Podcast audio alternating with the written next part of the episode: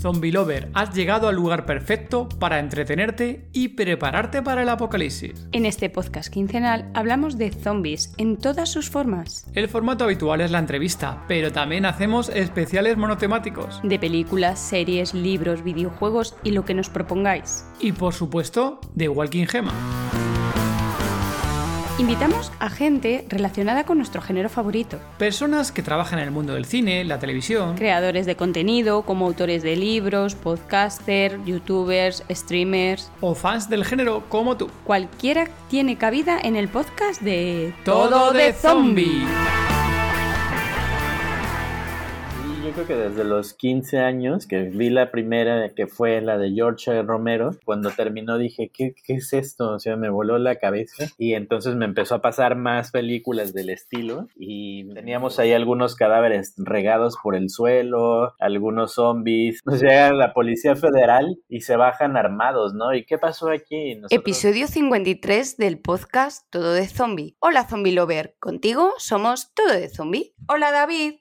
Hola Gema, ¿qué tal? Hoy nos acompaña Héctor Aguilar, el director y guionista de la película Zombie, la única película del género zombie rodada en Cancún. Hablaremos con él del detrás de cámara de la película que en breve llega a Prime Video y de sus nuevos proyectos, algunos con más zombies. Zombie Lover, disfrútalo. Hola Héctor, bienvenido. Hola, ¿qué tal? Un gusto estar con ustedes. Muy buenas Héctor, bienvenido al podcast de Todo de Zombie. ¿Cómo están David y Gema? Muchas gracias por la invitación. Es un honor estar aquí con ustedes. El honor nuestro, Héctor, el honor nuestro. Ya teníamos muchas ganas de tenerte por aquí y además hablar de, esa pedazo película tuya, la de Zombie. Y vamos, que vamos a ver cuántos juegos le sacamos a la película y comentamos contigo además, ¿vale? Perfecto, listo para lo que quieran. Oye, vamos a empezar, Héctor, por el nombre de Zombie, que nosotros al principio yo no me di cuenta, fue aquí nuestro amigo Sagai que se dio cuenta de, ese guiño de Zombie, que para que los zombie lovers que estén escuchando en inglés es Some B, B, E, y claro que según lo pronunciamos suena a zombie, con Z completamente. Héctor, ¿este juego de nombre de dónde te salió? Pues hace algunos años, cuando planeaba la película, vino el nombre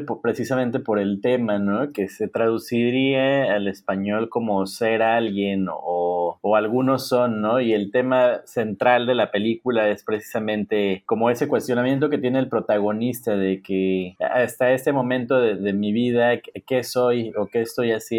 si soy feliz o no. Cuando tiene esta duda existencial, digamos, es cuando entra el apocalipsis zombie en la película y pues se da cuenta de que ya fue muy tarde para hacer realidad sus sueños por estar este, en la procrastinación y pues es muy tarde porque ya la sociedad colapsó, ¿no? Y de ahí viene el nombre de zombies y realmente somos quienes queremos ser en, esta vida. Qué, buen juego hay, Héctor, ahí de, palabras mola. Oye, para un zombie lover que, pueda estar escuchando ahora el podcast y no conozca un poco de qué va Zombie, cuéntales un poquito aquí a, los zombie lovers para picarles el gusanillo de qué trata la película. Bueno, la película nos muestra a Sara y Esteban, dos sobrevivientes que se conocen por casualidad, escapando ambos de, los zombies y se conocen en medio de una sociedad que se ha colapsado por completo y aparentemente en, esa ciudad en donde están, que fue evacuada, pues son de los pocos sobrevivientes humanos que quedan y a partir de aquí ambos de carácter muy diferente tendrán que unir fuerzas para sobrevivir y aprender a tolerarse entre ambos. Y de eso trata básicamente. Y con muchos zombies, gore, que me encanta. Digo, a pesar de que el tema de la película, pues sería como un poco dramático, sí le, quisimos meter este, todos los zombies posibles. Y de hecho hay una anécdota curiosa, porque como es una película de bajo presupuesto, al principio solo tenía contemplado meter en el guion, tenía como 12 zombies, la escena más grande, ¿no? Porque dije, va a ser muy difícil este, hacer escena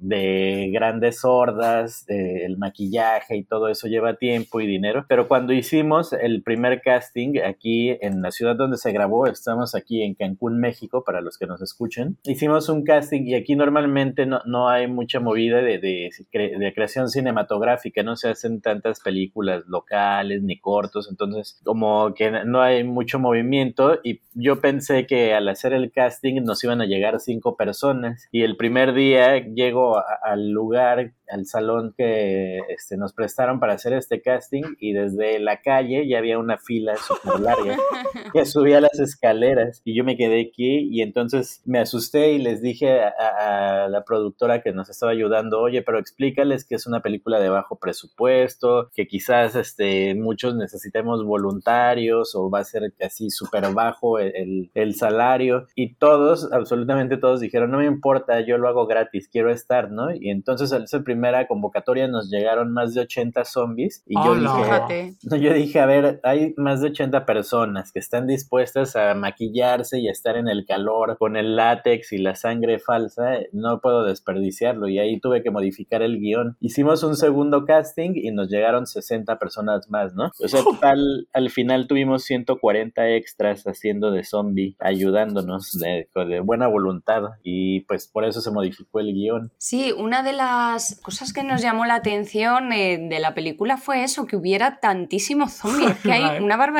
Sí, fíjate que tuvimos una anécdota muy chistosa, que lo hicimos en varias calles, eh, en exteriores, eh, aquí en Cancún, y pedimos permiso a las autoridades, a la oficina del ayuntamiento del municipio, a tránsito, a, el municipio, etcétera, y sí nos dieron permiso para cerrar algunas vialidades. Inclusive tuvimos una avenida que es de las más grandes aquí del centro de la ciudad, que nos dejaron cerrar 900 metros, casi un kilómetro, por seis horas, y la policía nos ayudó. Sin embargo, este, cuando empezamos a ambientar la escena para hacer apenas el, el blocking de la escena, todavía no estábamos grabando, teníamos ahí algunos cadáveres regados por el suelo, algunos zombies, este, los personajes ensangrentados. Y entonces, como la gente no está muy acostumbrada a ver rodajes por acá, pues a pesar de que ahí teníamos a la policía ayudándonos a cerrar esa calle y todo, no, no lo notaron, ni vieron los micrófonos ni la cámara. Y la gente empezó a llamar a las ambulancias, a la policía estábamos haciendo los primeros ensayos de esa escena cuando de repente nos llega una ambulancia, nos llega un camión de la Marina, nos llega la Policía Federal y se bajan armados, ¿no? ¿Y qué pasó aquí? Nosotros levantando las cámaras tranquilos, es una filmación, ¿no? Pues en media hora ya teníamos ahí a toda la prensa y un dron transmitiendo en vivo porque la gente se había asustado y pues creímos que esto nos iba a traer como repercusiones negativas proyecto y no justo ese día nos llegaron más de 800 mensajes de gente que quiero ser zombie o quiero ser cadáver. Y eso nos trae... Sí, y eso nos trajo todavía más voluntarios que querían participar. Qué bueno eso, Héctor. Sí que es cierto que, bueno, la verdad que en cierto que los, los fans del género zombie, otra cosa no, pero a los que enamora el género, nos invitan a participar en una película y encima de zombies, y yo creo que, vamos, prácticamente nadie se negaría a hacerlo y gratis, ¿eh? Como en su día con las películas de George Romero, poco más o menos que pasaba eh, con, allí con ellos, pasaría un poco más o menos igual en todas las películas, sigue pasando un montón de años después, ¿eh? Sí, claro, yo creo que pues es un movimiento este, con un fandom muy particular y, siempre dispuesto a apoyar, ¿no? Ya sea para grabar o para asistir a, las proyecciones. Sí, es, un fandom muy particular el de las películas, bueno, y el género zombie en general. Luego, eso que estabas comentando, Héctor, luego salisteis en prensa, ¿no? O sea, luego habéis salido en medios de comunicación y demás, habéis aparecido en prensa como la película que se está robando en Cancún, no sé qué, la gente se confundió, ¿no? Había ese tipo también de, de apariciones en medios, ¿no? Sí, al día siguiente de esa escena en donde nos llegaron todas las autoridades, salimos en los principales periódicos en primera plana y decía película de zombies espanta a la ciudadanía. Hasta ese entonces nos había estado apoyando mucho la prensa y siempre salíamos en las páginas de arte y cultura y esa vez fue la primera que salimos en policíacas en todos los periódicos. Héctor, la, película, ¿en qué año se, se llegó a la rodasteis? La película comenzamos el rodaje justo en marzo del 2017, o sea que hace cinco años exactamente. El rodaje lo dividimos en tres etapas. Digamos que juntábamos una parte del presupuesto y filmábamos unos días y nos deteníamos. Pasaban unos meses y bueno, esos meses los aprovechaba para ir editando el material y volvíamos a filmar. El primero lo vi como una desventaja, el no poder filmar todo de corrido, pero después me, me sirvió mucho porque hubo cosas que si no me gustaban ya cómo quedaban editadas, pudimos volver a repetir, ¿no? Y tuvimos chance como de tener ese margen de prueba y error y terminamos de filmar oficialmente en agosto del 2019. Entiendo ahí luego, Héctor, ahí contanos un poquillo aquí para, para los fans que lo conozcan un poco más. Vosotros acabáis de, de, rodar la película el 19, hacéis la postproducción, ¿no? toda la parte de edición y demás, de sonido, etc. Y luego ahí, para una película independiente que acaba el rodaje, la siguiente fase vuestra es iré presentando la película en diferentes festivales antes de llegar a intentar llegar al cine, ¿no? Así es, había una propuesta después de la ruta de festivales de llegar al cine. Nos fue muy bien, la verdad, para una película independiente. Terminamos en, agosto y ya teníamos un par de invitaciones porque como causó tanto revuelo por aquí en el sureste, el rodaje, que es la primera vez que se hacía una película del género, empezaron a escribirnos de algunos festivales con invitación directa que todavía ni siquiera la habían visto, habían visto un pequeño teaser y a partir de ahí nos fue muy bien, tuvimos una ruta de 13 festivales, lo que fue mediados de 2019 y, 2020. En 2020 eh, nos nominan aquí en México, en la Ciudad de México, se hacen unos premios que se llaman los Zombie Awards, que es para toda la, la cultura zombie en general, para el cine, literatura, maquillaje, este, hasta música, todo lo relacionado, bueno, creo que hasta gastronomía con la cultura zombie y nos nominaron a mejor película y mejor maquillaje. Y nos nominaron junto con una película que costó 11 millones de pesos que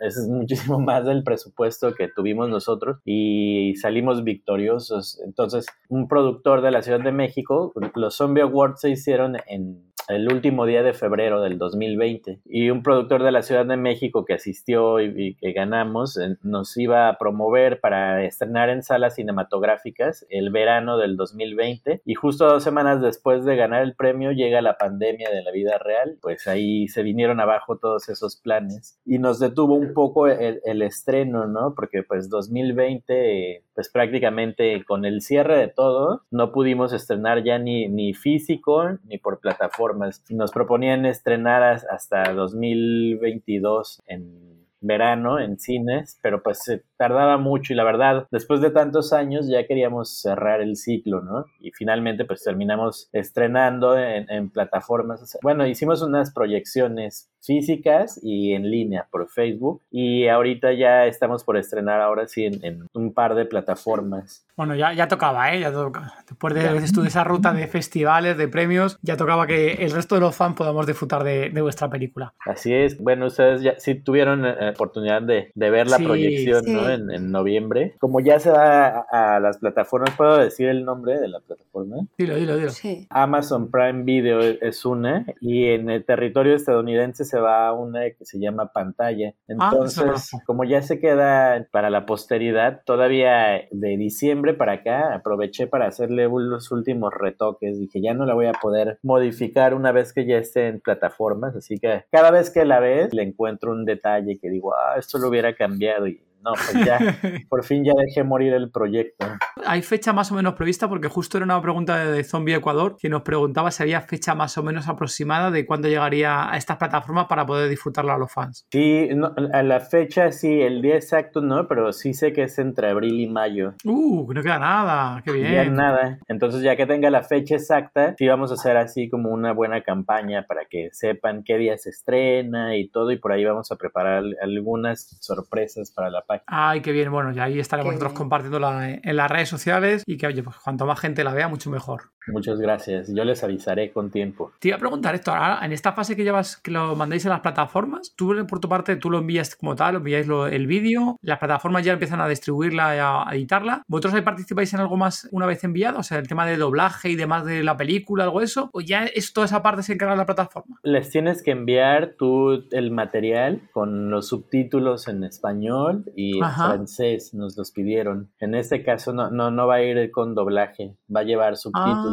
Entonces nosotros les mandamos el archivo de los subtítulos, un archivo que se llama SRT, como el que pegas en VLC, por ejemplo. Y ellos lo suben ya al reproductor de su plataforma, ya para que cuando la gente la vea ya en Estados Unidos, pues ya solo le pone subtítulos. Y todo esto se hace a través de un intermediario, digamos que como funcionaba en el cine tradicional, en el cine físico, cuando terminas una película hay una distribuidora que, que es es la que tiene, digamos, las negociaciones con la exhibidora o las salas de cine. Pues aquí en las plataformas funciona igual. Digamos que necesitas este, un agente que le llaman un colocador, ¿no? Que ya tiene como una licencia avalada por ya sea Netflix, Amazon, etcétera. Y entonces ellos son los que interceden por ti, están en medio entre el productor y la plataforma, pero no, no hay trato directo con las plataformas y obviamente pues se llevan una comisión. Antes comentabas que ha, habido muchísima gente que se ha ofrecido a estar con el látex, la sangre falsa para hacer de zombies, pero ¿cómo es eso de rodar en Cancún? Que sabemos que hay muchísima humedad y muchísimo calor. Cuéntanos cómo es el rodaje en esas condiciones. Sí, es muy complicado porque precisamente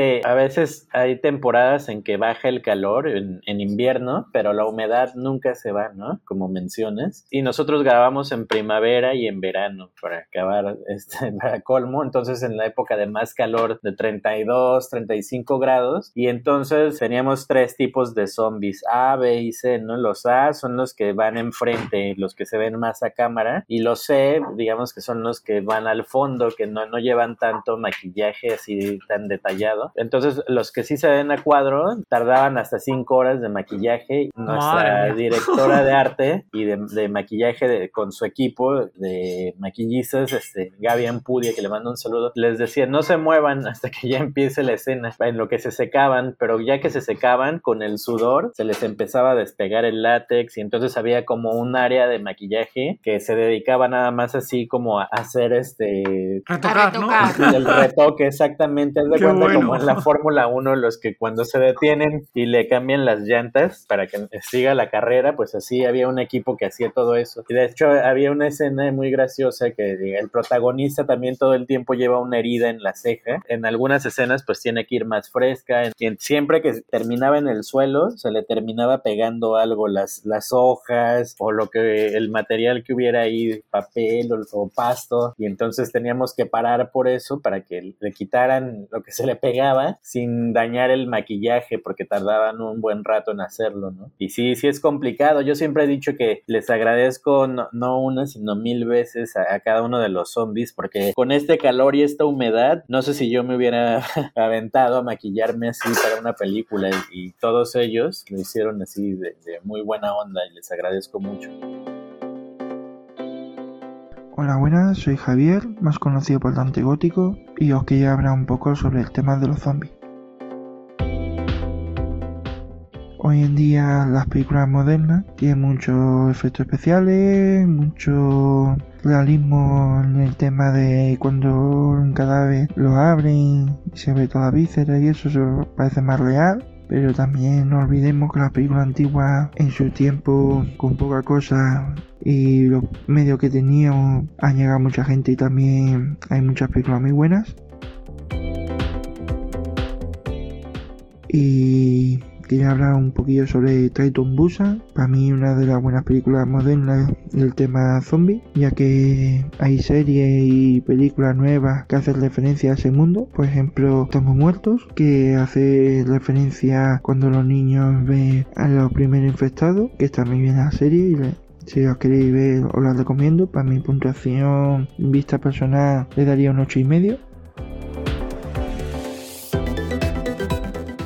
y lo que iba hablando de Triton Bus. Para mí una película está muy bien, tanto el drama, la forma que gira los acontecimientos, el tema de los zombies, cómo actúa, cómo está interpretado, cómo se la ingenia para salvarse y protegerse y todo eso está muy bien hay una segunda parte también que no es continuación sino está también ambientado en el mismo tema de los zombies de Titan Busa y es como si fuera otra gente en otro lado y para mi punto de vista bien también si la queréis ver las dos os las recomiendo.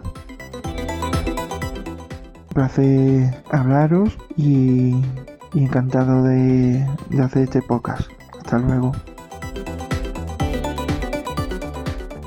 ¿Qué vino antes de Zambi? Bueno, antes de Zombie hice nueve cortometrajes. Yo me dedicaba a la, producción, particularmente a, la producción y dirección de videos musicales para muchas bandas, músicos. Durante 10 años estuve haciendo producción de videos musicales y siento que esa fue como mi escuela. Yo terminé de estudiar cine en, uh, ya tiene muchos años, en el 2002, imagínense.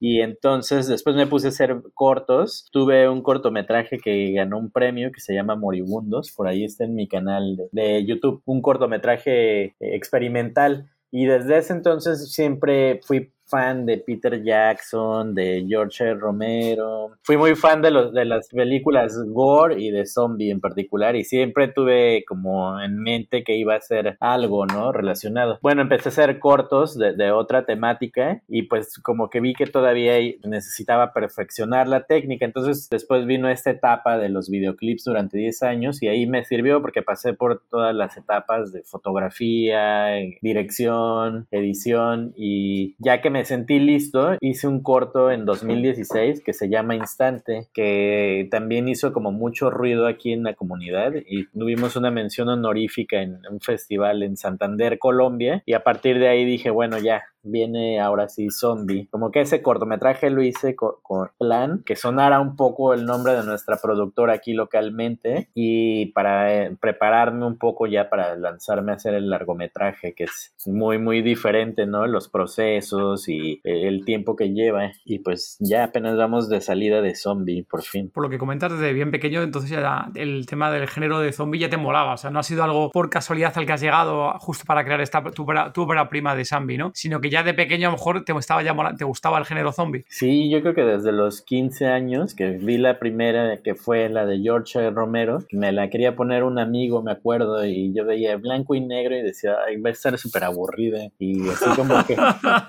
Fíjate. De, con cara de enojado y brazos cruzados y cuando terminó dije, ¿qué, ¿qué es esto? O sea, me voló la cabeza y entonces me empezó a pasar más películas del estilo y no, pues desde ahí ya me volví súper fan del género, ¿no? Y luego entonces, referentes que comentabas de dirección de, o de películas han sido más, más o menos referentes tuyos, tanto el género de terror como el género zombie. Bueno, sin duda George Romero, también Danny Boyle, la de 28 días después y, y la siguiente 28 semanas después también me encantaron, ¿no? Sobre todo la primera, la que dirigió Danny Boyle. La de Fresnillo también es buena, ¿no? Pero... Eh, me quedo con la, primera, 28 días. Luego empecé a leer el, el cómic de 28 días y también no, no precisamente de zombies, pero también una película que, que, me llevó mucho como a este tipo de cines de serie B fue Bad Taste de Peter Jackson. También me, me, me encantó, ¿no? Por su irreverencia, cómo se burla de sí misma y del bajo presupuesto que tienen y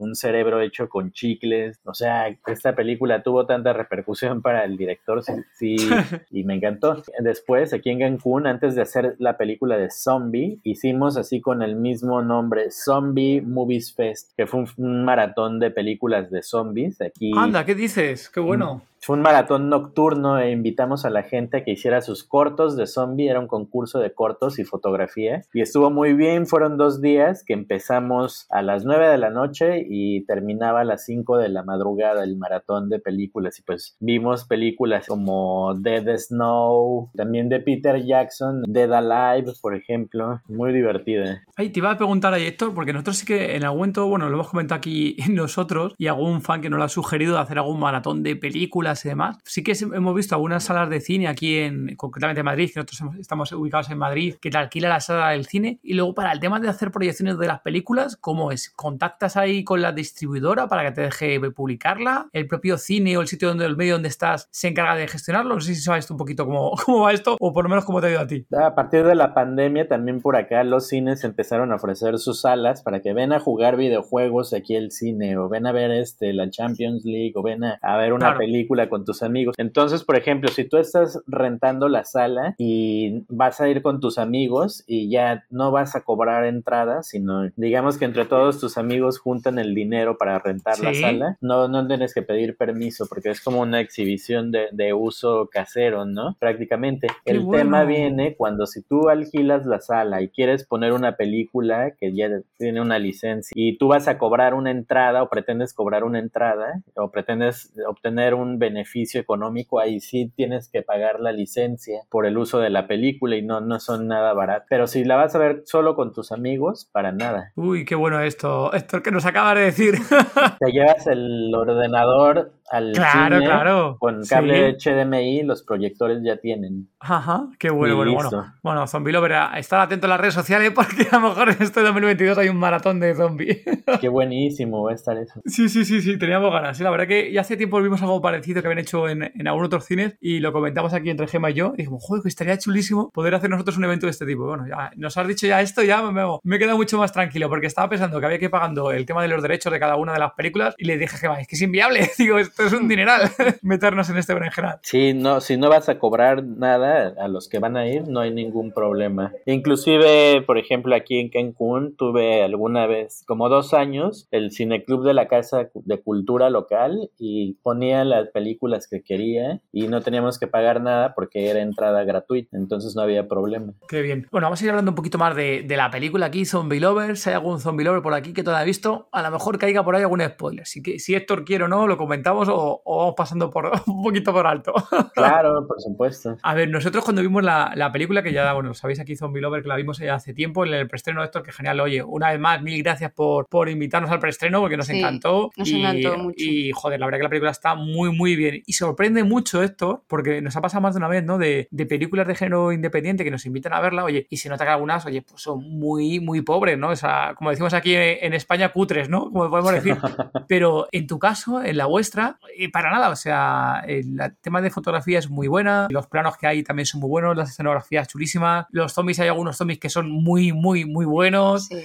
Y luego la, la pareja de- del elenco que tenéis de Sí, protagonistas, sí. hostia, eh, chapó, Héctor, eh, muy bien. No, muchas gracias. Pues tratamos de, de cuidar la calidad. Dije, si no tenemos tanto dinero para hacerla, vamos a, a cuidar la calidad, ¿no? Por eso nos tardamos tantos años. De hecho, hubo muchas escenas que las veía y no me gustaba o la actuación o no, me- no había quedado bien la iluminación, etcétera. Y así volví a repetir, a pesar de que nos habían llevado tres días enteros de rodaje, pues se desechó ese material y se volvió a hacer, ¿no? Y por eso tratamos de cuidarlo en, en todos los aspectos. Y bueno, Luciana y Sidney, que son nuestros actores que encarnan a Sara y Esteban, pues también buenísimos. Luciana ya había trabajado conmigo en un par de cortometrajes aquí en Cancún y a Sidney lo trajimos a través de un- una convocatoria que hicimos en Facebook a nivel nacional. Nos llegaron como muchos reels de varios actores y él es de la Ciudad de México. Él es el único de todo el crew que no vive aquí en Cancún, viene de Ciudad de México y pues Ajá. lo trajimos y, y aquí lo teníamos cada que teníamos que grabar. Nos lo traíamos unas semanas.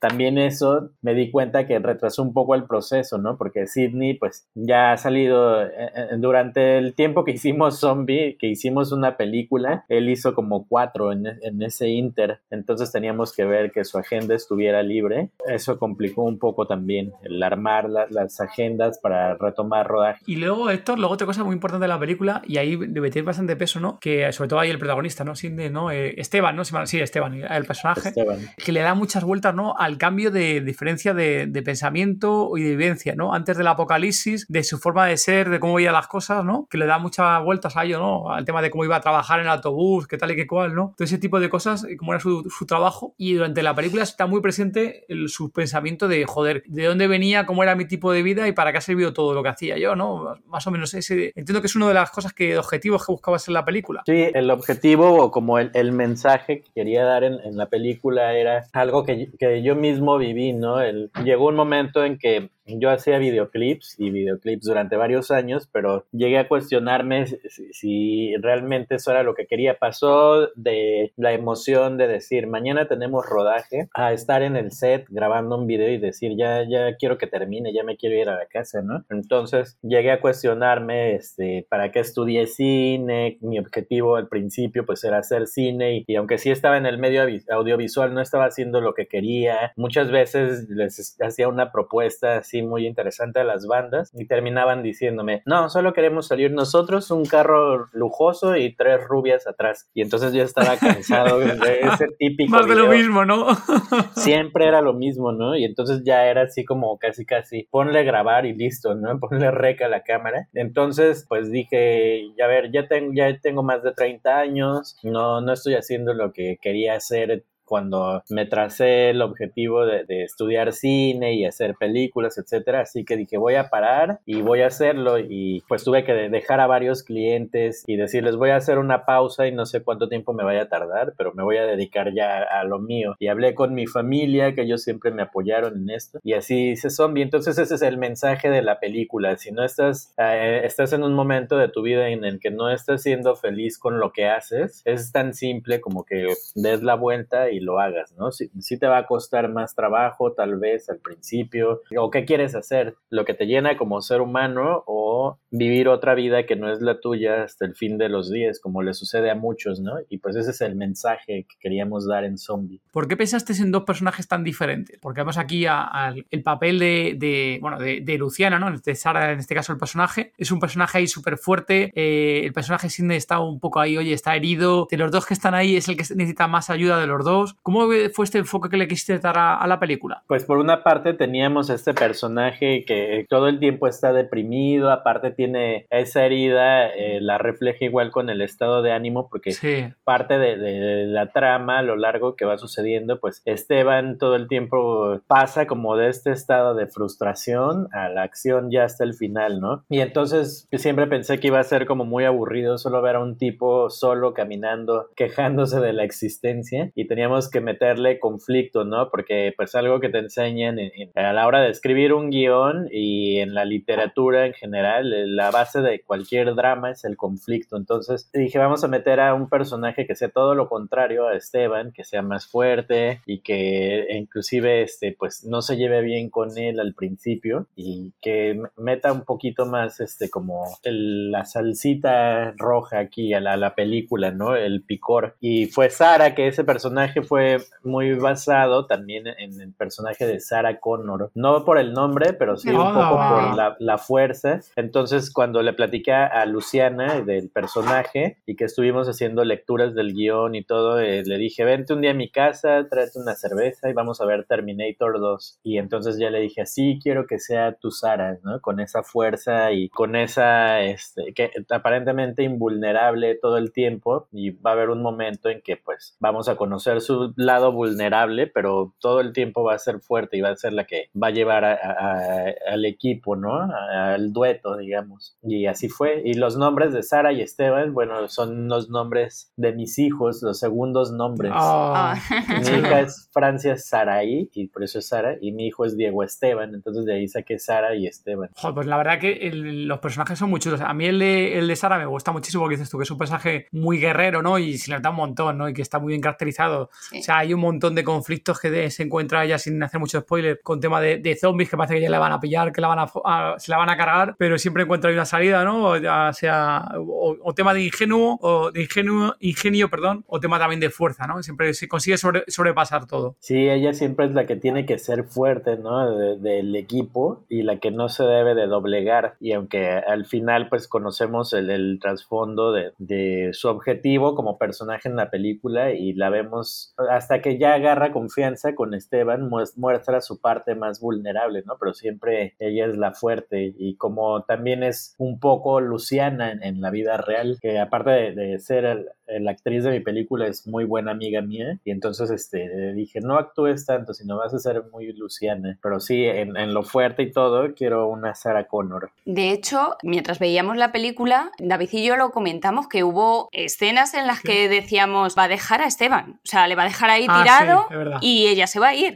¿Te lo planteaste realmente el que fuera a dejarle o no? ¿O tu objetivo era directamente que estuvieran juntos? No, sí, de hecho había una escena que que ya no grabamos, se cambió en el guion, pero en el guion original, cuando se conocían y lo salvaba la primera vez, empezaban a caminar juntos, pero ella siempre lo dejaba atrás y hasta que tenían una discusión, ahí tenían una pelea un poco fuerte y ahí ella lo abandonaba y, y se iba por su lado. Y ya posteriormente, a mitad de la película, se volvían a reencontrar en una calle y volvían a, a retomar fuerzas, a juntar fuerzas. Sí que a lo mejor hubiera sido, a lo mejor lo dices tú, más pesado solamente con un único personaje durante todo el rato, pero bueno, el enfoque también es bueno porque para nosotros el punto de vista de, cara a un apocalipsis, de lo mejor para sobrevivir siempre es la unión, ¿no? Y en este caso, Esteban necesitaba mucho a Sara y Sara también yo creo necesitaba un poco a Esteban para también no volverse ya loca, ¿no? Y que también seguir yendo a buscar, ¿no? Porque si mal no estaba ya buscando a la hija, ¿no? Me parece que era justo el objetivo que tenía ella, ¿no? Me parece recordar. Exacto, sí, y al final de, casi al final de la película van a ver que pues aparentemente ella no lo necesitaba, pero al final sí, ¿no? Y ella misma se rompe en un momento de la película y ella termina como pidiéndole ayuda. Ya, ya verán esta nueva versión final, Final Cut. Uh, vaya, vaya, vaya, vaya, bueno, genial esto ahí, nos has picado ahí. Te íbamos a preguntar, ¿hay guion de una segunda? Zombie Lover, esperamos que estés disfrutando del episodio tanto como nosotros en grabarlo. ¿Quieres saber todas las series de zombies que tendremos en 2022? ¿Cuándo se estrenan? ¿De qué tratan? Visita nuestra web tododezombie.com y visita el último artículo donde listamos más de 10 series. Continuamos con el podcast.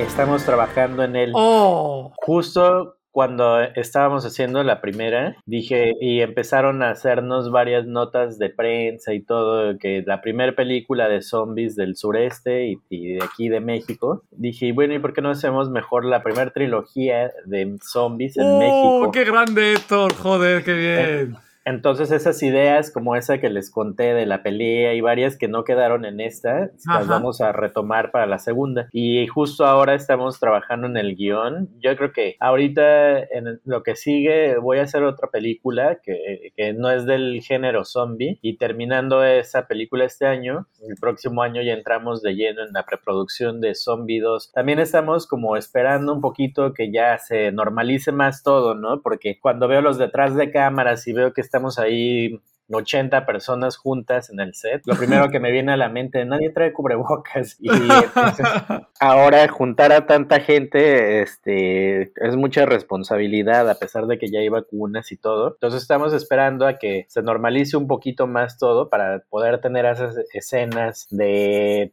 80 zombies a cuadro en, una escena, ¿no? Y mientras, pues estamos refinando el guion de la 1 y, perdón, de la 2 y de la 3 para tenerlo ya listo. Pues ya tenemos carta abierta con Amazon y otras plataformas. Va a ser como mucho más rápido y fácil tener la, la 2 y la 3. No nos vamos a tardar tanto como esta vez y ya tenemos como plataformas de exhibición para que no pase tanto tiempo. Que siempre digo y agradezco que los fans de, de zombies son los mejores porque han pasado cinco años y muchos aún no han visto la película y siguen ahí leales y escribiendo y preguntando que cuándo se va a ver, ¿no? Y a pesar de cinco años, pues ahí siguen. Entonces vamos a tardar que la dos y tres no, no sean tanto tiempo de espera. Pero sí va a ser una trilogía, les anticipo. Exclusiva aquí en Todo de Zombie. Exclusiva para Todo de Zombie, exactamente. Qué bien. y Héctor, coméntanos, dices que tienes otra próxima película para rodar. Si no sé si quieres comentarnos o puedes comentarnos algo de qué va, aunque no sea de género de zombie. Sí, claro, es una película que es, un drama, se llama El Círculo de Sofía y es una película que habla sobre las relaciones humanas, sobre el papel de la mujer en, la sociedad, digo, no solo en México, sino a nivel y Latinoamérica a nivel mundial, sigue siendo este siempre el hombre eh, el fuerte o, el que tiene las mejores oportunidades y, las mujeres no. Y, hasta me sorprende que, desde pueblos muy marginados se, nota mucho eso, pero a niveles hasta en Hollywood, ¿no? Estaba leyendo por ahí que eh, las actrices en Avengers y en todo este tipo de, blockbusters ganan mucho menos que, que los actores hombres, ¿no? Black ah, Widow, todas ellas. Entonces eso se da en todos los niveles y se sigue dando en esta época. Y el tema va un poquito por ahí, ¿no? Pronto empezaremos con el casting, ya más o menos tengo en mente un par de actrices y estamos ahorita en etapa de desarrollo, pero muy pronto vamos a comenzar con el casting y hacer unos teasers promocionales y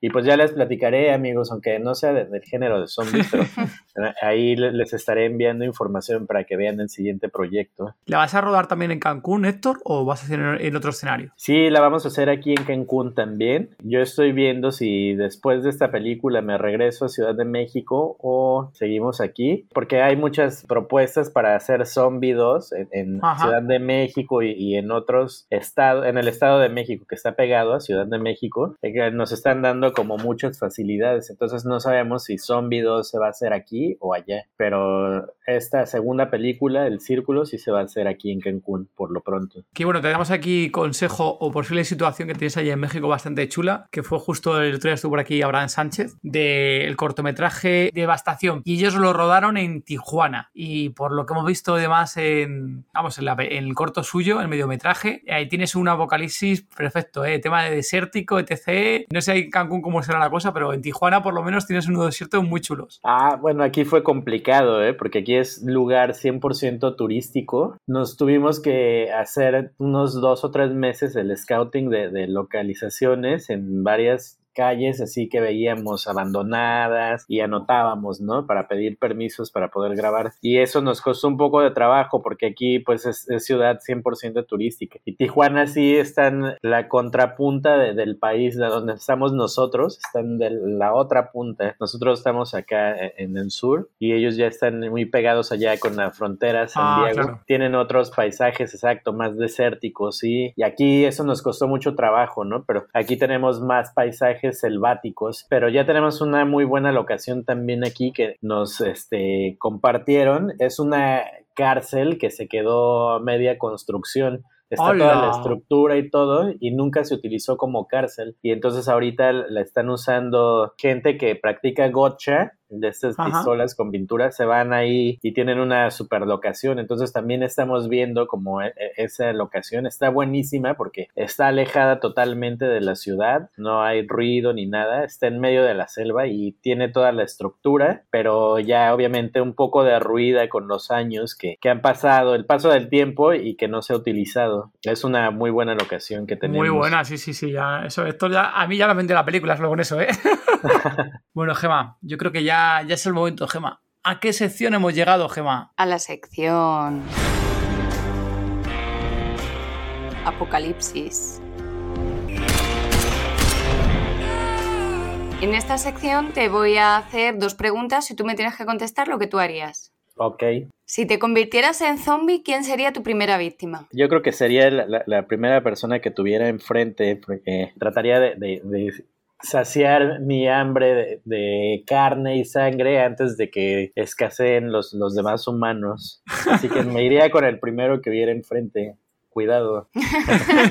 Porque me acabo de poner la segunda vacuna, ¿eh? Así que cuidado. Ya falta menos. Cuando llegue el apocalipsis zombie, que llegará, que tres cosas no te faltarían, sin contar ni comida, ni bebida, ni personas tres cosas. Sería un refugio donde me quedaría, un muy buen bat de béisbol tuneado como el de Nigan y un vehículo para moverme con el tanque lleno de gasolina, nada más. Muy bien. Qué chulo, ¿no? sí, está bien. Buen pack Bueno, Héctor, muchas gracias por habernos acompañado. Ha sido un placer tenerte aquí. Por favor, dinos dónde pueden encontrarte nuestros oyentes. Muchas gracias, el placer ha sido mío. Gracias por la invitación. Y pueden seguir las redes de Zombies. Tenemos Instagram y Facebook, que ahí es donde vamos publicando todas las noticias, proyecciones, etcétera, que es facebook.com diagonal zombie, así, eh, no como con el zombie de Z, sino zom de algo o alguien en inglés y B de ser, ¿no? Zombie, así nos encuentran en, Instagram y Facebook y ahí iremos publicando proyecciones de la película y pueden encontrar detrás de cámaras un poco de todo el proceso. Bueno, Héctor, de verdad, un placer haberte tenido por aquí. Mil gracias por haber dedicado un ratito aquí a hablar con nosotros y el resto de Zombie Lover, que estarán muy atentos a todo lo que has comentado y una vez más os recomendamos Zombie Lover que veáis la película de Zombie en cuanto podáis porque posiblemente cuando escuchéis esto puede ser que ya esté en Prime Video. Sí, porque además es que está muy bien. Un fuerte abrazo, Héctor, gracias.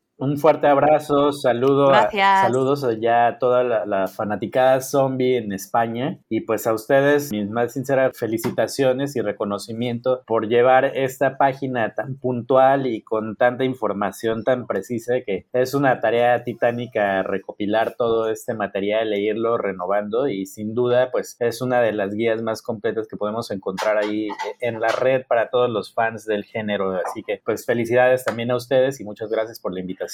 Muchísimas gracias. Muchas Héctor. gracias. Un abrazo, Abrazo. chao. Un abrazo, adiós. Disponéis de las notas del episodio en tododezombie.com y si queréis hablar con nosotros o el resto de zombie lovers, uniros al grupo de Telegram. Podéis encontrarnos como Todo de Zombie. Muchas gracias por habernos escuchado.